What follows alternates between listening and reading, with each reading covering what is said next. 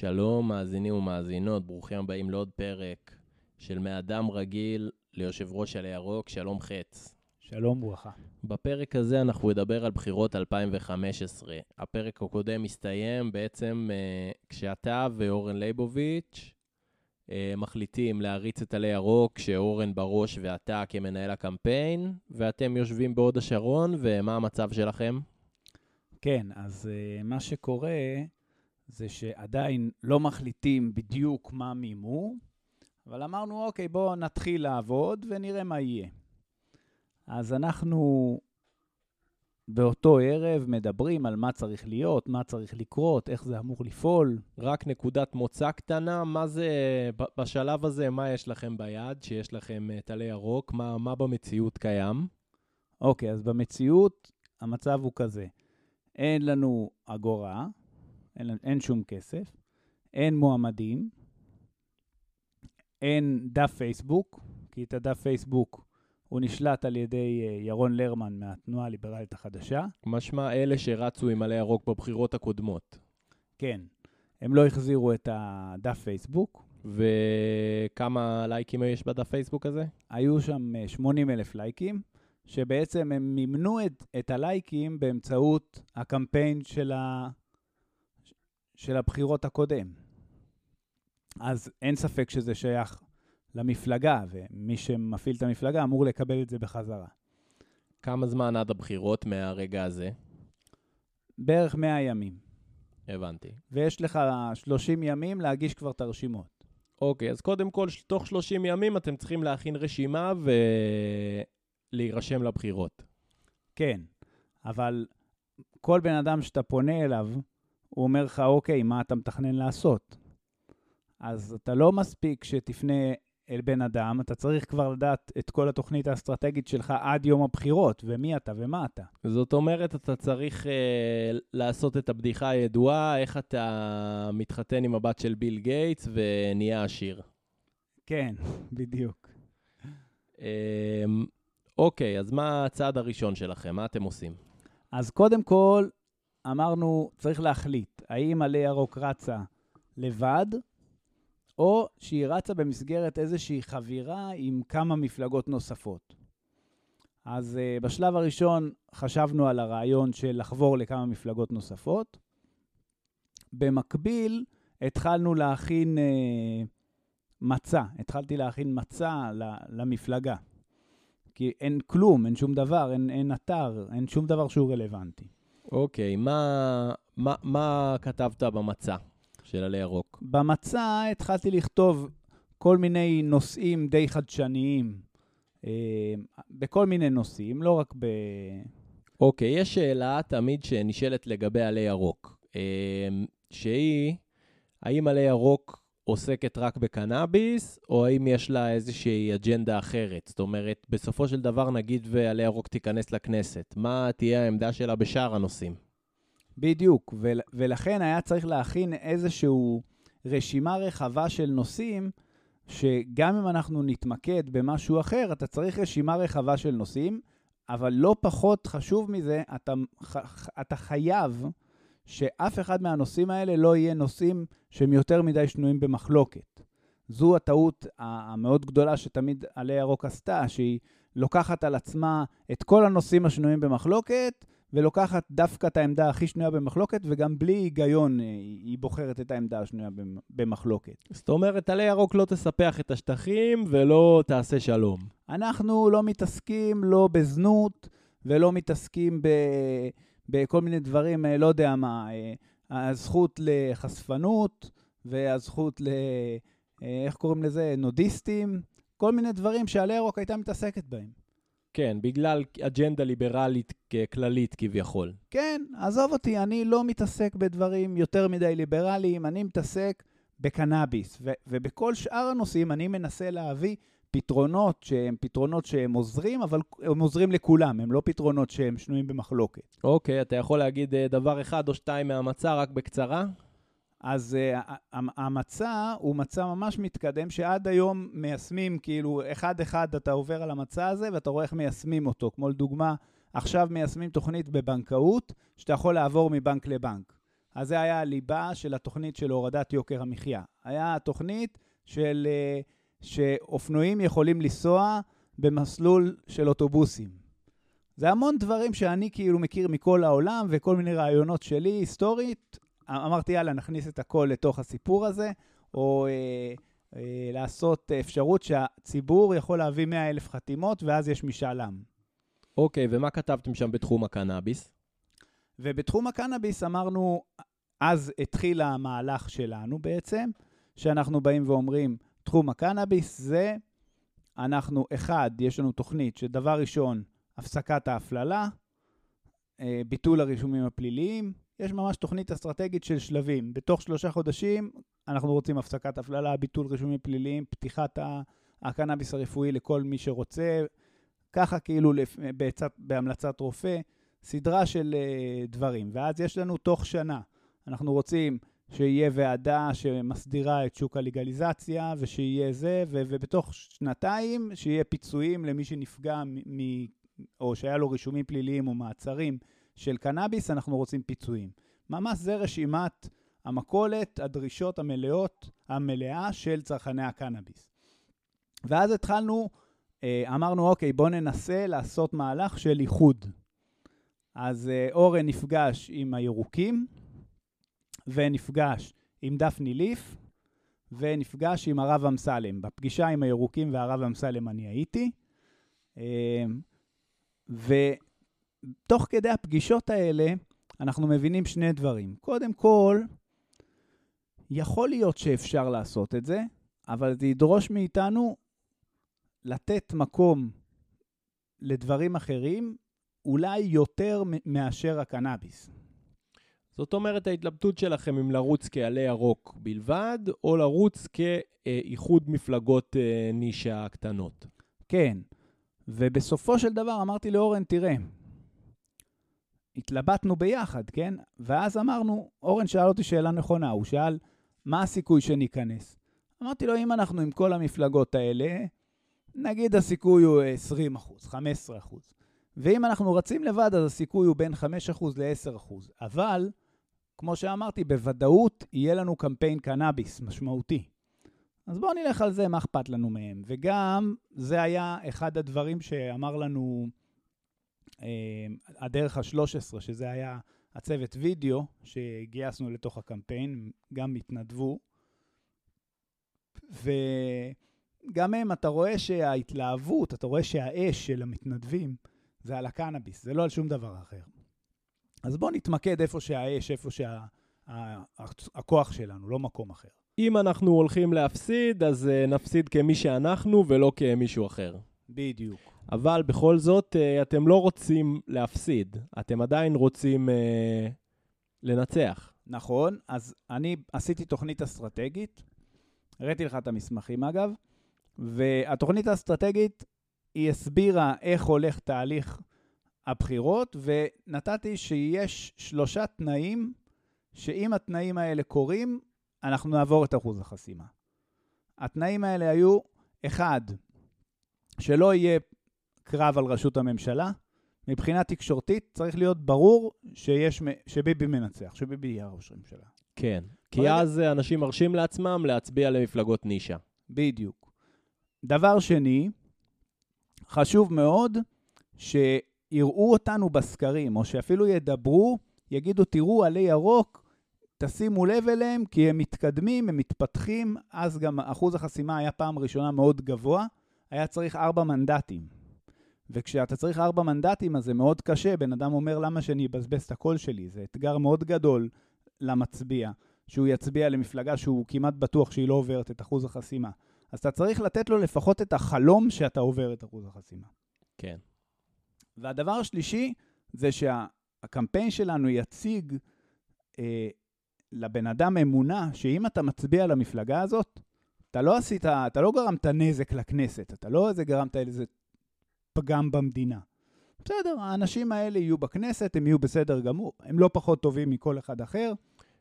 להציג מועמדים רציניים ולא ליצנים. בדיוק, ובאופן כללי חזות של מפלגה, שאתה אומר, אם האנשים האלה נכנסים לכנסת, לא קרה שום דבר, ההפך, זה יהיה טוב, זה לא יהיה רע.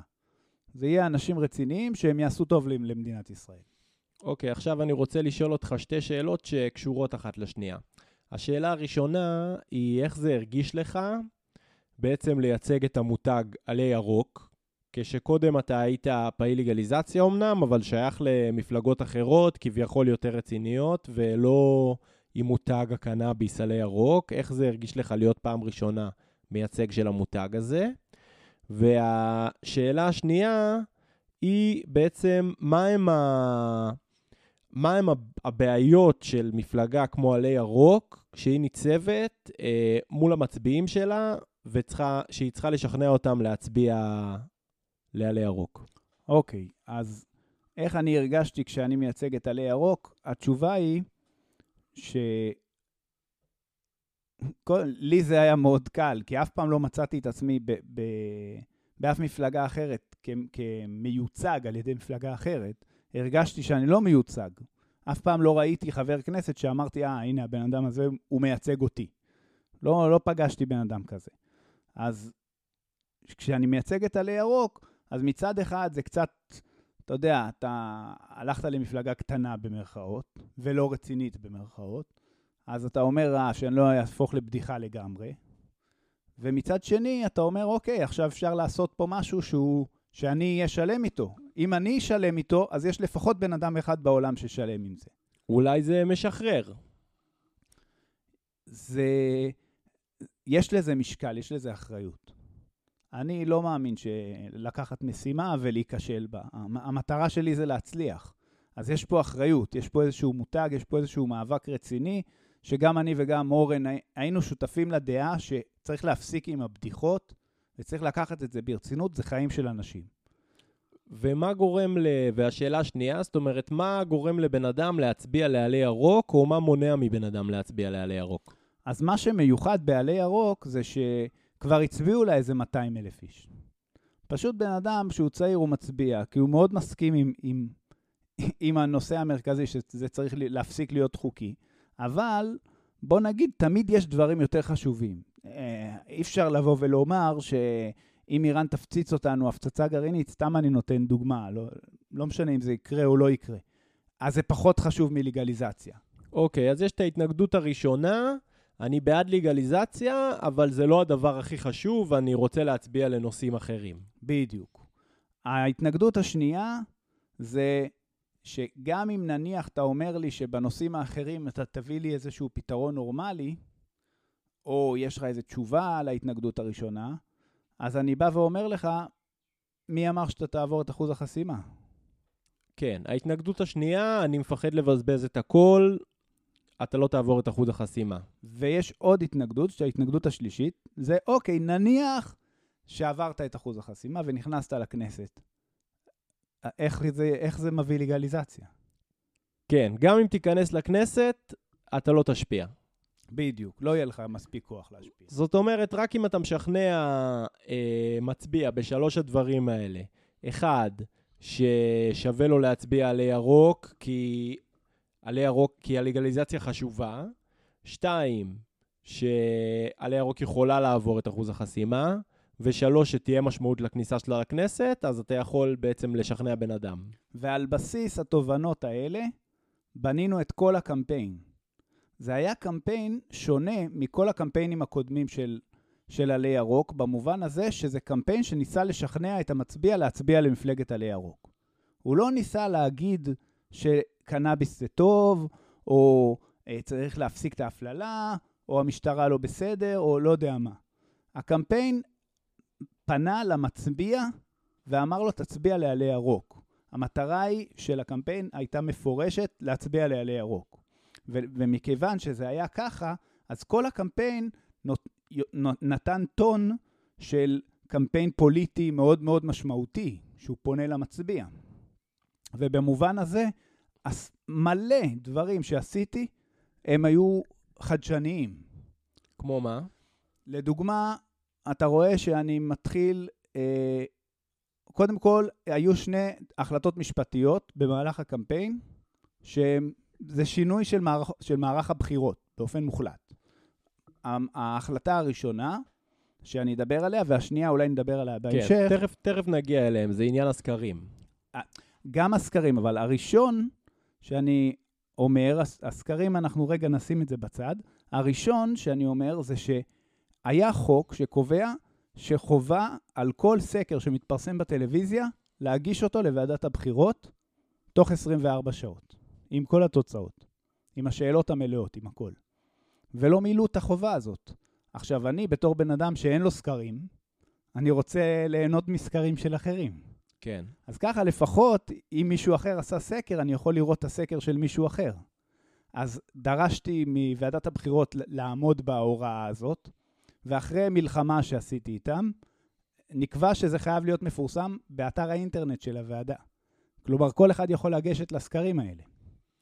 עכשיו, אוקיי, אתם בתחילת הקמפיין, אתם מחליטים לרוץ כעלי ירוק, אתם, יש לכם uh, כבר מצע פחות או יותר, ועכשיו אתם בעצם uh, תוך חודש צריכים להשיג כסף ומועמדים. מה אתם עושים? אז uh, קודם כל חשבנו על מועמדים. אני אמרתי לאורן, רק אתה צריך להוביל את המפלגה, כי הרעיון שלנו זה שהמפלגה הזאת היום מובלת על ידי פעילי השטח. כן, אוקיי, אז אורן uh, במקום הראשון, מי... מה בהמשך? ואז בדקנו רשימה של 30-40 אנשים שאנחנו יכולים לפנות אליהם, פנינו אליהם, כמעט כולם אמרו לא. כל בן אדם שיש לו מעמד ציבורי עמד, אמר לא. מי שהסכימה הראשונה, שהסכימה להיות איתנו, זה היה דוקטור ברקת שיף, שמאוד היינו שמחים על ההצטרפות שלה. כן, דוקטור ברקת שיף היא רופאה שהתפרסמה כרופאה שרושמת קנאביס ומקדמת את הקנאביס הרפואי, רופאת כאב. כן, ואנחנו נפגשנו איתה, והיא ממש זרמה ואמרה, יאללה, בכיף. זה היה ברור שאין לה מושג למה היא נכנסת, אבל היא הייתה, היא בן אדם ממש חמוד, ו- והחליטה ללכת על זה. לתת את האמון, מה שנקרא. כן, שזה מועמדת טובה, כי היא גם מתחום הקנאביס, גם פעילה בתחום הקנאביס, וגם אה, דוקטורית, בן אדם ממוסד, רציני. כן. והמשכנו ככה לראות מועמדים, והלכנו. מאחד לאחד לפעילי הקנאביס, בעיקר לפעילי הקנאביס. כל מיני אנשים שהיו בשטח ותמיד היו פועלים, אחד-אחד עברנו על האנשים האלה ואמרנו להם, בואו תצטרפו, בואו תצטרפו לדור החדש. לא רצינו את הדור הישן לפנות לדור הישן. אה, עוד בן אדם נחמד זה איז'ו, שהוא היה גם יושב ראש בית"ר, והיה כזה אב רוחני לשב"כ סמך, והבן אדם הזה אה, היה חבר של בועז. כן. וראיתי אותו, אמרתי, יאללה, איז'ו, בוא תצטרף. וככה הבאנו אחד-אחד אנשים, חלק מהאנשים, אתה יודע, לא ממש הכרנו את האנשים. כן. לא הכרנו אותם לעומק, אבל זה אנשים שהם פעילים בתחום הקנאביס. אף אחד מהם לא בן אדם שהוא לא פעיל. כן. ו... ואפילו אה, היה לי רעיון שננסה להגיש כמה שיותר מועמדים. לא נגיש עשרה אנשים או חמישה אנשים. אז ביום שעשינו את הקמפיין, פתיחת קמפיין, כנס פתיחת קמפיין, שזה היה יומיים שלושה לפני הגשת הרשימות, אז הודעתי, כל מי שרוצה להתמודד, תירשם, תבוא. לכנס פתיחת קמפיין, הבאתי שם את כל הטפסים, וכל מי שרוצה נרשם בתור מועמד למפלגה, וסתם שמתי אותם ברשימה. אז כמה מועמדים הגשת לכנסת בסך הכל? מה, מה, או 120? קיוויתי שאני אגיע למאה ה-20, הייתי באיזה 80, 90, אני התמודדתי לכנסת מטעם עלי ירוק? יכול להיות, לא זוכר.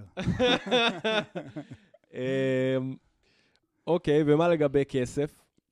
ולגבי כסף, אז uh, חשבנו איך נעשה את זה, והיינו במשא ומתן עם רשימה של אנשי עסקים בין היתר, שהציעה להביא כסף ופרסום וזה, אבל בסוף הרשימה הזו החלטנו שאנחנו לא רצים איתם, למרות, כל, למרות שהם, באמת, הם, הם הציעו להביא מאות אלפים. אבל uh, אמרנו, לא, אנחנו החלטנו לא להביא אתכם, כי אנחנו לא שלמים עם המסר שלכם. אתם לא מבינים אותנו, אנחנו לא מוכנים לתת לכם שום, כאילו, רק אנחנו עושים את הקמפיין. לא, אתם לא יכולים, אתם יכולים להצטרף אלינו, ואת, ואתם לא מחליטים על כלום. אז מה עשיתם? ו- ואמרנו להם, והם הסכימו לכל התנאים שלנו, אבל בסוף אמרנו להם, לא, אנחנו לא רוצים אתכם. אה, ולקחנו אותם, בגדול, לקחנו את המועמדים בצורה מאוד מאוד טהורה, והצלחנו גם uh, להגיע לעדי לוסטיג, שהיא הייתה מועמדת ממש חזקה, ב- גם במונחים של סביבה, גם בחורה צעירה כזו, מאוד, uh, מאוד uh, מרשימה, נניח, ב... ב- באמירה שלה. פעילה שעשתה קמפיין סביבה להצלת חוף פלמחים, אה, התפרסמה בנושא הזה. כן. ואז בא אלינו הבחור מהירוקים, ואומר לנו, תנו לי להיות מקום שני, בואו נהיה אה, רוטציה, אחד אני, אחד אתם. אני אמרתי לו, תקשיב מה אני מציע לך. ההצעה שלי אליך, עדי לוסטיג תהיה מקום שלישי, והיא תירשם כאילו מטעמך. חוץ מזה אתה לא מקבל כלום. אני קובע הכל, אתה לא מחליט שום דבר בקמפיין, תן לי את המותג שלך, אל... למה אתה מתמודד? מה, בשביל מה? היה לו איזה מישהו מהאח הגדול שהיה, או מהישרדות, לא זוכר. אז הוא כאילו התעקש להתמודד, סתם, הוא יצא ליצן במובן הזה. כן. אוקיי, אתם עשיתם אדסטארט? ואז החלטנו ללכת על הקטע הזה של אדסטארט. אוקיי, אז איך מגייסים? הרי ברור לך שאתה עושה אדסטארט, אתה צריך לשכנע את האנשים, תן את הכסף, לאנשים אמינים, הכסף, אתה אומר בדיוק לאנשים לאן הכסף ילך, אבל אתה צריך גם לעשות איזה משהו מגניב פה בתוך הסיפור. איך אתה מדליק את הסביבה. אוקיי. ואז אורן, הוא הביא את הרעיון שהיה באוסטרליה, כי אורן הוא הרי מכיר את כל הפעילויות שיש בעולם בזכות המגזין שלו, ואז הוא הביא רעיון שתן לנו כסף, ואנחנו נותנים לך בתמורה אה, איגרת חוב, שביום שתהיה לגליזציה, אז אתה מקבל קנאביס. נגיד, נתת 100 שקל, קיבלת גרם. נתת 200 שקל, 2 גרם. 500 שקל, 10 גרם, זה כאילו הנחה. ויש לך כאילו קטע שלם כזה של אה, אם תביא כסף, תקבל קנאביס בתמורה. כן, אז עשיתם קמפיין גיוס שהתבסס על הרעיון הזה של uh, אתה קונה קנאביס עתידי. כן. עכשיו, היועץ המשפטית שהייתה של המפלגה, היא לא שיתפנו אותה כמובן בדבר הזה, והיא עשתה דבר שהוא הדהים אותנו, אחרי שהקמפיין יצא, היא כתבה מכתב איום, שאם אנחנו לא נוריד את הקמפיין, אז היא תפנה למשטרה, כי אנחנו משחדים את ה... בהבטחות אה, בחירות לא חוקיות, ואנחנו צריכים להוריד מיד את הקמפיין. אוקיי, okay, אז היועצת המשפטית של הקמפיין רצתה לסכל לכם את הקמפיין, מה עשיתם? החלפתם אותה? והתקשר אליי בועז, כאילו הנהלת המפלגה, כן?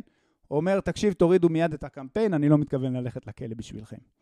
אמרתי, סליחה, אני לא מוריד שום דבר, ואל, ואל, ואל תלמדו אותי איך לעשות uh, פוליטיקה ומה זה משפט. אני עורך דין, אני לא צריך את העזרה שלה. הודעתי לה, תודה רבה לך על שירותייך, את מפוטרת.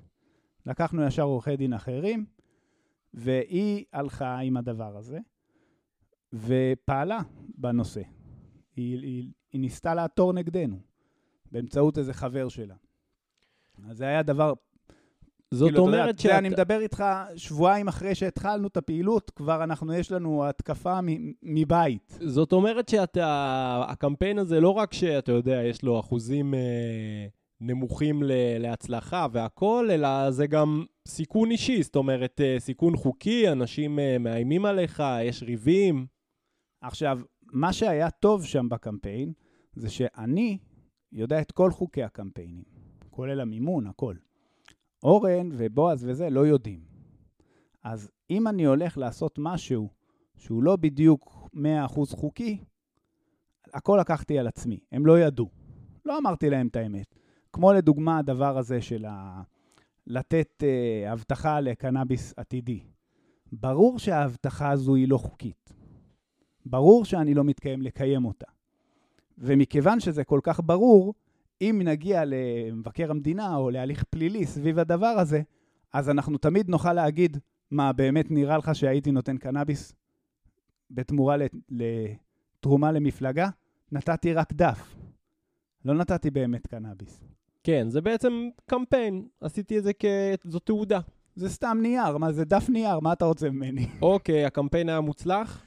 הקמפיין גיוס היה מאוד מוצלח. כמה הצלחתם לגייס? Uh, הטעות שלנו הייתה שפשוט ביקשנו מעט מדי כסף. כמה הצלחתם לגייס? ב, uh, ביקשנו 100 אלף שקל וגייסנו את זה תוך 24 שעות. ואז כמה גייסתם? ואז היה לנו בעיה להמשיך. אז אה, מצאנו איכשהו, מצאתי איזשהו פתרון יצירתי כדי להמשיך. בסופו של יום גייסנו 250 אלף שקל. גייסתם 250 אלף שקל, תוך כמה זמן?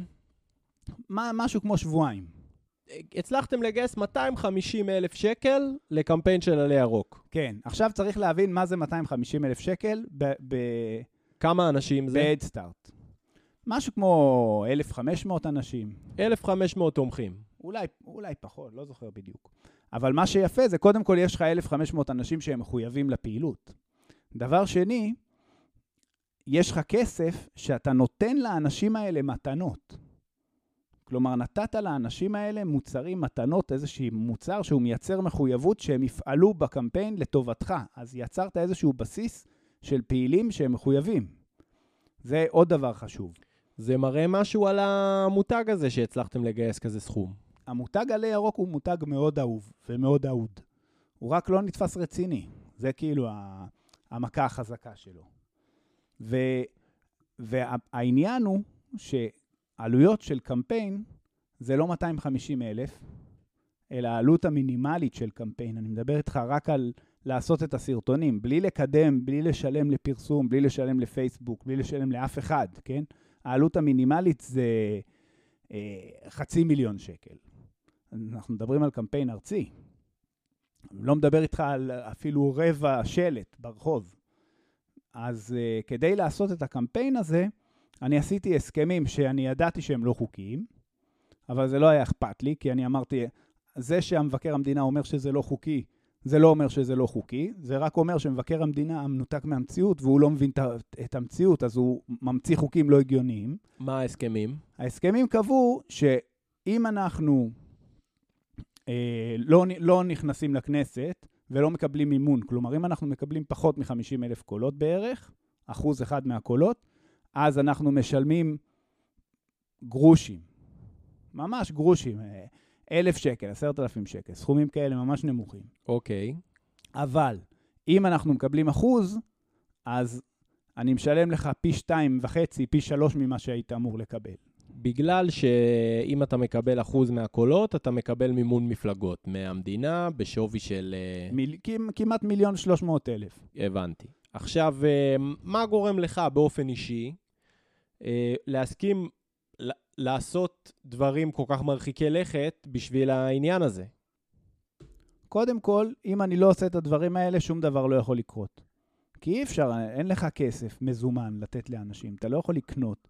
כל מפלגה מגיעה למערכת בחירות, עם, התקציב המינימלי זה 4-5 מיליון שקל. אין כמעט דבר כזה, הליכוד הוציא בבחירות האלה 70 מיליון. רק שתבין מול מי אתה מתמודד, ואתה בא אליהם עם תקציב של 250 אלף שקל, זה, זה אפילו לא בדיחה. שאתה לא מקבל אותו, אתה גם מקבל אותו רק עוד חודש. אתה לא מקבל אותו במקום. וגם אף אחד לא הבטיח לך, אתה יודע, אתה, אתה צריך לחתום על הסכמים עם אנשים, על הגיוס כספים, שאף אחד לא הבטיח לך שבאמת תצליח את הגיוס כספים, אתה לא יודע אם אתה תגייס את הכספים. וגם אני האמנתי שאני היחיד בישראל שמסוגל לעשות קמפיין רציני לטובת העניין, גם בגלל שהידע שיש לי, כל הידע הרחב, גם בפרסום, גם באינטרנט וגם בקרב הקהילה הזו, וגם תיק המסרים הייחודי שאני מביא איתי, וגם בגלל שכל איש פרסום אחר, אני לא, מעבר לעובדה שהם הולכים לכיוונים בהקשר הזה שהם הם לא רלוונטיים, זה לא, הם לא מבינים שמדובר פה על עניין של זכויות אדם, פגיעה עמוקה בבני אדם. זה לא משהו מצחיק, זה לא... אנחנו לא באנו להיות מגניבים ולא באנו לעשות משהו מצחיק. אנחנו באנו להעביר נושא כאילו בעל משמעות מאוד כבדה. אוקיי, okay, הקמפיין מתקדם, אה, ומה אתה רואה? זאת אומרת, יש לך סקרים, אתה רואה שאתה הולך לאנשהו, מה, מה התחזיות שלך תוך כדי הקמפיין? אז הקמפיין מתקדם, מה שיפה בקמפיין הזה, זה שיש לו מצפן מאוד ברור. הכל עובד לפי שלושת הכללים האלה, שאנחנו צריכים שלא יהיה תחרות לראש הממשלה, אין לנו על זה שום השפעה בכלל. אנחנו צריכים להופיע בסקרים, יש לנו השפעה מסוימת שעכשיו אני אדבר עליה, ואנחנו צריכים לעשות קמפיין רציני. אז הקמפיין הרציני, יש לנו את, ה, אה, את כל התיק מסרים שכתבתי, את כל המצע, מהיום הראשון היה לנו אה, חברה שעושה ממים כאלה, כרזות באינטרנט, והכרזות באינטרנט, אמרתי להם, תיקחו את המצע, פשוט תעברו, יש לכם ביום ראשון שלוש, יש לכם שלוש כרזות ביום, כל יום יהיה כרזה בנושא אה, לא הכי חשוב, אבל מאוד חשוב. זה כאילו הנושא הראשון שאמרנו. הנושא השני, אה, כן אפשר, יש סיכוי לעבור את אחוז החסימה.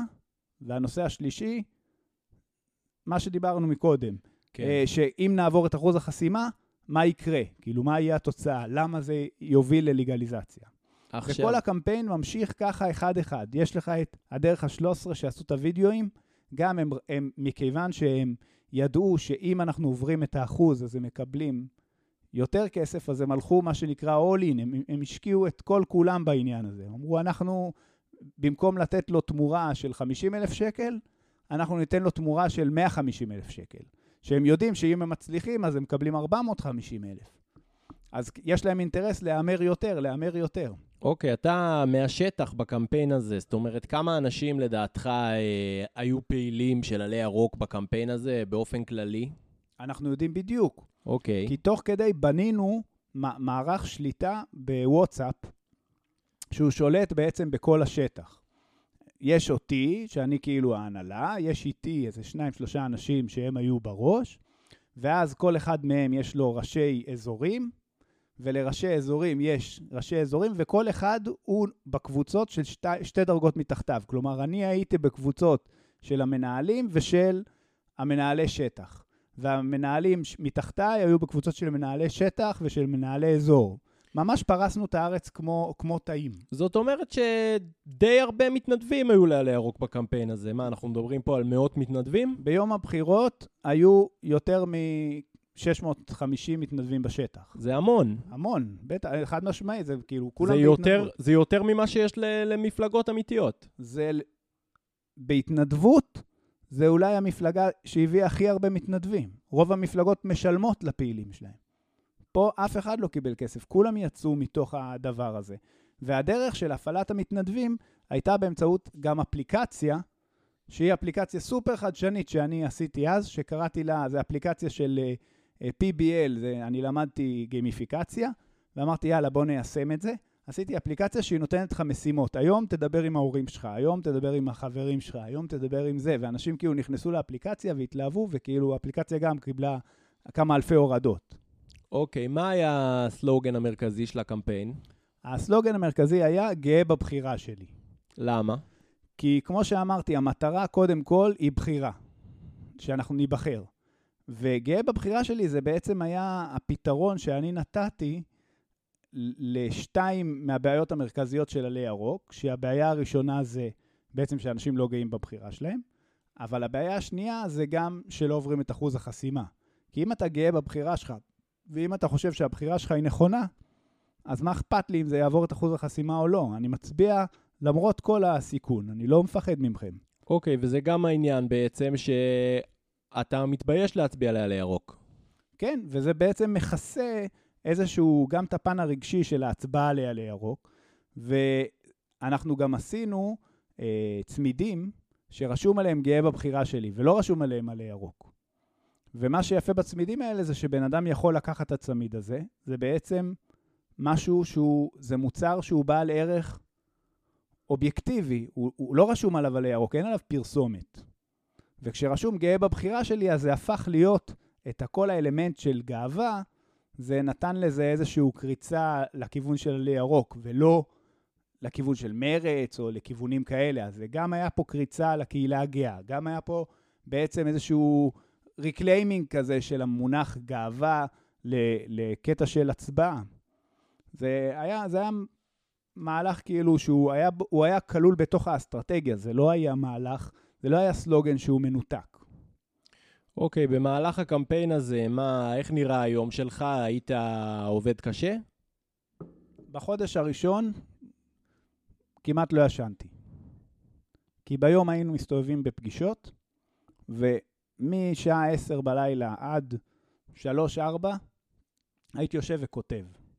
כותב את המצע, כותב את הזה, כותב את הדברים, כותב את, ה, את כל הטענות, כותב את כל התיקי מסרים, כותב את הדברים לאנשים, מתכנן את הדברים קדימה, וביום כאילו מבצע. אז אה, היה לי ממש חודש מטורף של כאילו 20, לפחות 20 שעות עבודה ביום. וגם לאורן. אחרי זה, בחודש השני, זה היה כבר הפעילות שטח, היא התבצעה על ידי אנשים שאני מיניתי. אז זה כבר היה, היה אנשים שהפעילו את השטח, למרות שאני הייתי צריך להדריך את, את כולם בהכל, כי אף אחד לא ידע כלום. אה, סתם אני נותן לך דוגמה מצחיקה.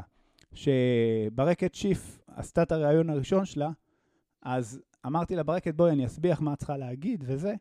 והיא אמרה, לא, לא, הכל בסדר, אני יודעת מה להגיד. ואז היא הלכה לטלוויזיה, וכל מה שהיא אמרה יצא מאוד מבולבל. היא לא ידעה איך להסביר, לצאת מהסיפור הזה של קנאביס רפואי לסיפור של הסדרה. היא אמרה, צריך להסדיר את הקנאביס הרפואי, אז אומרים לה, הקנאביס הרפואי מוסדר, מה את רוצה? היא אומרת, כן, אבל זה עדיין לא מספיק.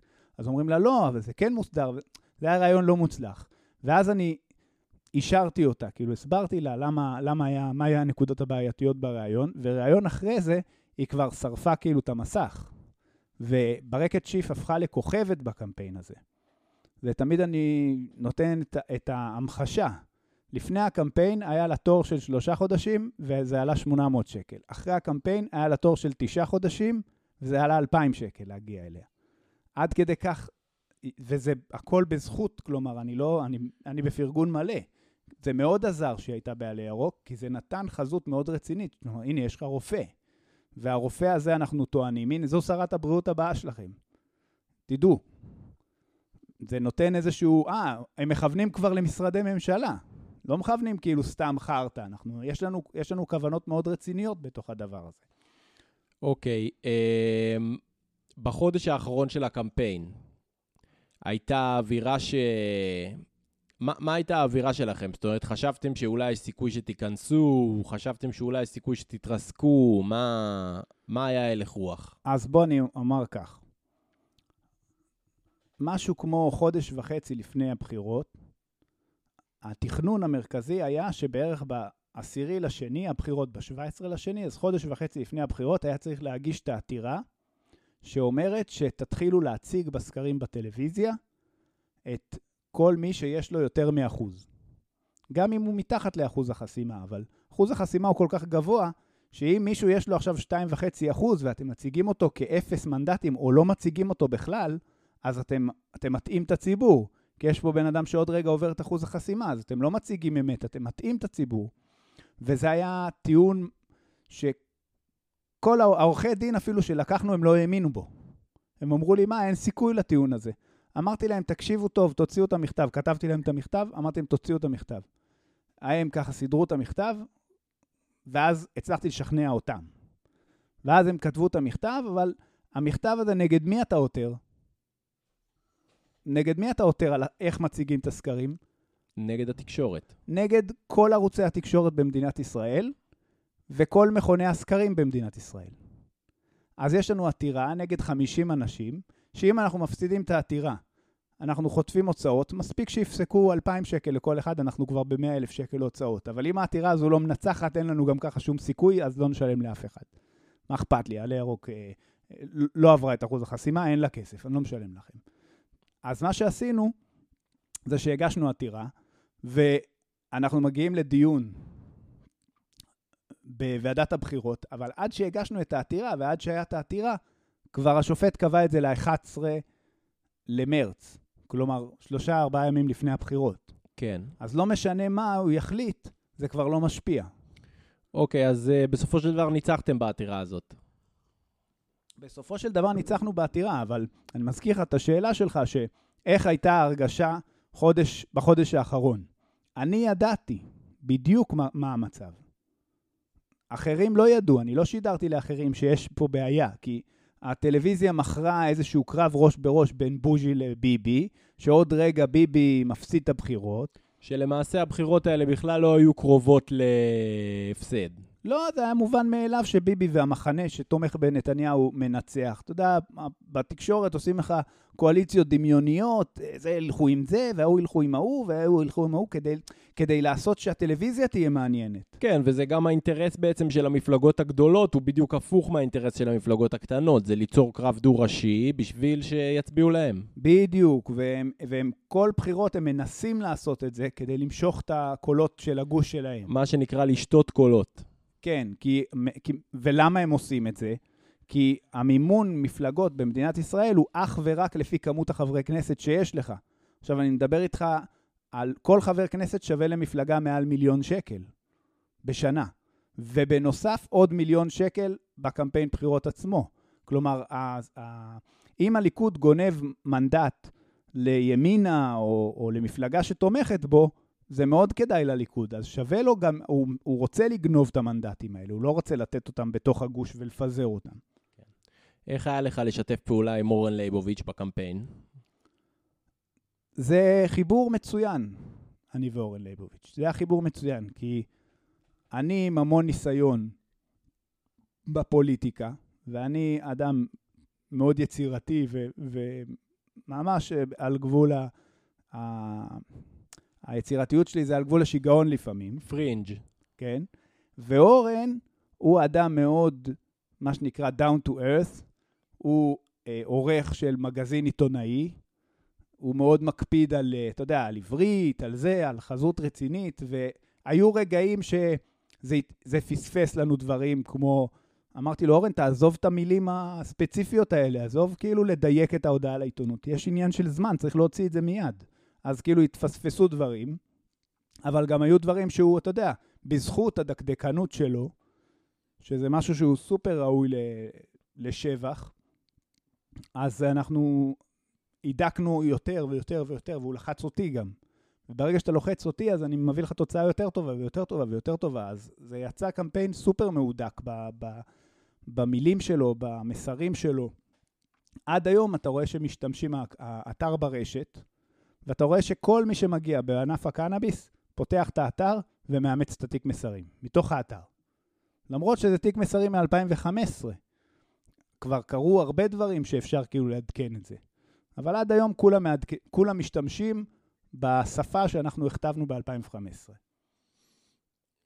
וכמועמד, אה, הצלחתם למכור אותו כמועמד? עובדתית, כן. תראה, יש בעייתיות אחת שאורן הוא נראה צעיר, יש לו חזות צעירה. ומכיוון שיש לו חזות צעירה, אז זה אתגר מול התקשורת. משמע, פוליטיקאי זה בן אדם עם שיער לבן, מרוח לצד אה, וכולי. התקשורת הייתה צריכה, עשתה, מה זה הייתה צריכה?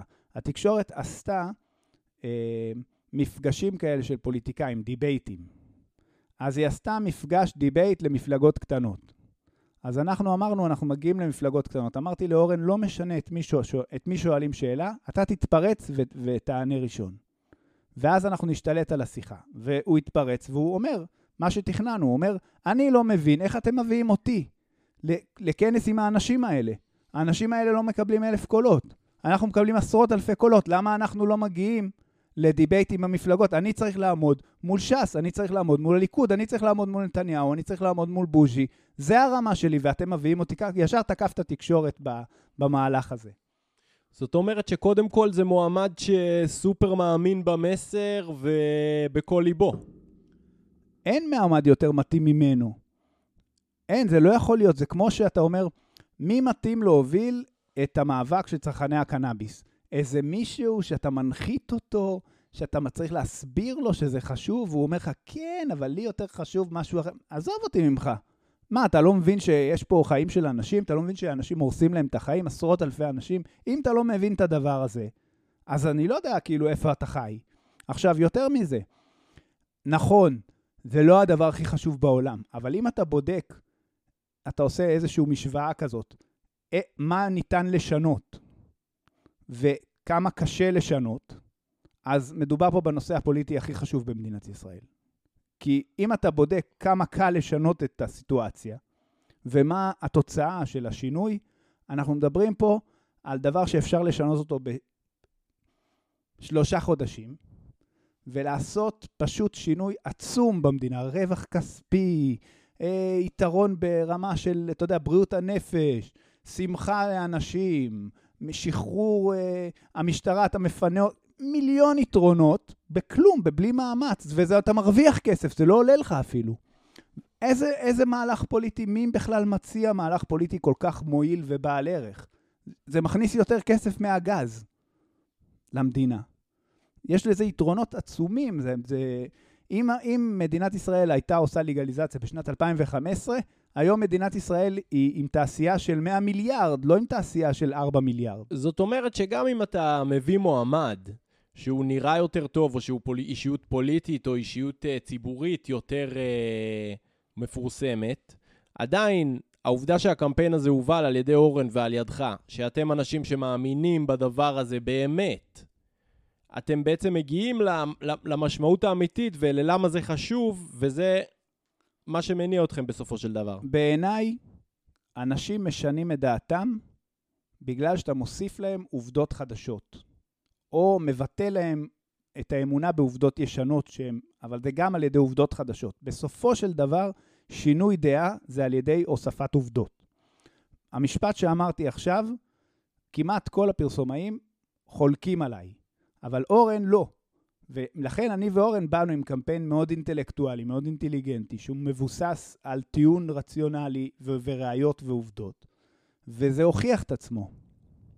וכל אדם אחר שבא עם כל מיני רעיונות מטופשים וחוסר הבנה לכובד המשקל, הוא, הוא לא יעביר את המסר, ולכן הוא יכול להיות רציני, הוא יכול לקבל עוד שלוש שעות בטלוויזיה, אבל הוא לא יעביר את המסר, אז זה לא משנה הזמן, כי אין, אין משמעות למה שהוא אומר. אוקיי, okay, בואו נסיים בעצם את הפרק הזה עם uh, יום הבחירות והתוצאות של הבחירות. אז uh, כמו שאמרתי, אני איזה יומיים לפני הבחירות נכנסתי ובדקתי מה החשיפה בעמוד עלי ירוק, וראיתי שלפעם אחת הגענו לאיזה 250 אלף איש. פעם אחת. פעמיים הגענו ל-80 אלף איש. שלוש פעמים, שזה מספר הקסם בעצם בפוליטיקה, הגענו ל-50 אלף איש. ואז אתה רואה שבע פעמים הגענו ל-40 ומשהו אלף איש. כלומר, שבע פעמים זה אומר 40 ומשהו אלף איש עקבו אחריך כל הזמן, כל הזמן, כל הזמן, זה אומר שזה המצביעים שלך בוודאות. כן. ואז אני הערכתי שנקבל 50 אלף קולות. אז עשינו מפגש כזה פעילים באיזה מסעדה בתל אביב, ולפני שהקריאו את התוצאות של הסקרים, תשמע, יום בחירות, 600 מתנדבים בשטח, יום בחירות מתקתק, זה לא יאומן, שאתה מצליח לפרוס את הכל בארץ בלי אגורה, לא עולה שקל. אין לך אגורה, אתה, אתה פורס, אתה, אתה מחלק בארץ 200 אלף פליירים, סתם, שתחשוב, דבר כאילו, זה נשמע פשוט, קיבלת, יש לך 200 אלף פליירים, אוקיי? עכשיו אתה צריך לחלק אותם, איך תחלק אותם? ההוא נוסע להוא שם וההוא נוסע לשם, וכאילו, הם, שיתוף פעולה מדהים, כאילו, לוגיסטיקה מבריקה. ומגיע הערב ומגיעים הפעילים המרכזיים למסעדה, ואז אני נואם שנייה אחת לפני התוצאות. ואני אומר להם, תראו, היה קמפיין מדהים. הקמפיין הזה עשה תועלת עצומה ללגליזציה. נאמרו פה דברים שלעולם לא יוכלו לחזור חזרה. הקמפיין הזה הוציא אנשים, אמר להם, תהיו גאים בבחירה שלכם, אתם בסדר. זה קמפיין שממש עזר לאנשים. להגיד לכם שאנחנו ניבחר לכנסת, הסיכויים לא גבוהים, הסיכויים נמוכים מאוד. מכיוון שמהיום הראשון אנחנו הערכנו שאם יהיה ביבי נגד בוז'י וכל הדברים האלה, הסיכויים שלנו נמוכים. לא קיבלנו עדיין החלטה בפסק דין של הסקרים, שצריכים להראות אותנו. לא הראו אותנו. כן. אפילו שקיבלנו 2.5%, 3% בסקרים, אנחנו יודעים כמה קיבלנו, אבל לא הראו אותנו בטלוויזיה. אז הציבור לא יודע שאנחנו חזקים. ולכן אני אומר לכם, אני לא אופטימי. וזה, באותה מסעדה, היה כמה פעילים שממש התעצבנו עליי. ואמרו לי, מהיום הראשון אתם רימיתם אותנו, אתם עשיתם את זה רק בשביל סתם, אתם הרצתם את הקמפיין, אתם ידעתם שלא ניבחר, אתם ידעתם מראש שלא ניבחר. אתם עשיתם את כל הריצה הזאת סתם. אמרתי להם, איך אני ידעתי מראש שלא ניבחר? מה, אני יודע את העתיד? אני ניסיתי להיבחר, אבל אני, אני הגון איתכם. כדי, כי אני יודע מה זה עכשיו לעמוד ביום הבחירות, ואני יודע מה זה ציפיות של פעילים, ואני יודע כמה זה שובר את הלב, שאתה רואה שאתה לא נבחר, למרות המאמץ העצום שאתה עשית. ואני לא רוצה שאתם תהיו פה איתי, אני לא רוצה שאתם תהיו שבורי לב, כי אנחנו באמת עשינו משהו ענק. ואז היה את התוצאות ובאמת לא נכנסנו. וזה היה, אנשים בכו, וזה היה מאוד קשה לאנשים, אבל אנחנו מבחינתנו, אתה יודע, נכון שלא נכנסנו, אבל קודם כל אנחנו מאוד שלמים עם הקמפיין. למחרת בבוקר, כשראיתם את uh, תוצאות האמת, כמה קולות קיבלתם? 0.98 אחוז. כלומר, אין לנו אפילו כסף. לשלם. אנחנו צריכים כאילו להביא כסף מהבית, לא יודע, כאילו, מאיפה אני אביא כסף לאנשים לשלם? לא קיבלנו... אורן הוציא מהכיס שלו עשרות אלפים. אני הוצאתי כמה עשרות אלפים. אוקיי, וברגע הזה זו תחושה מבהילה.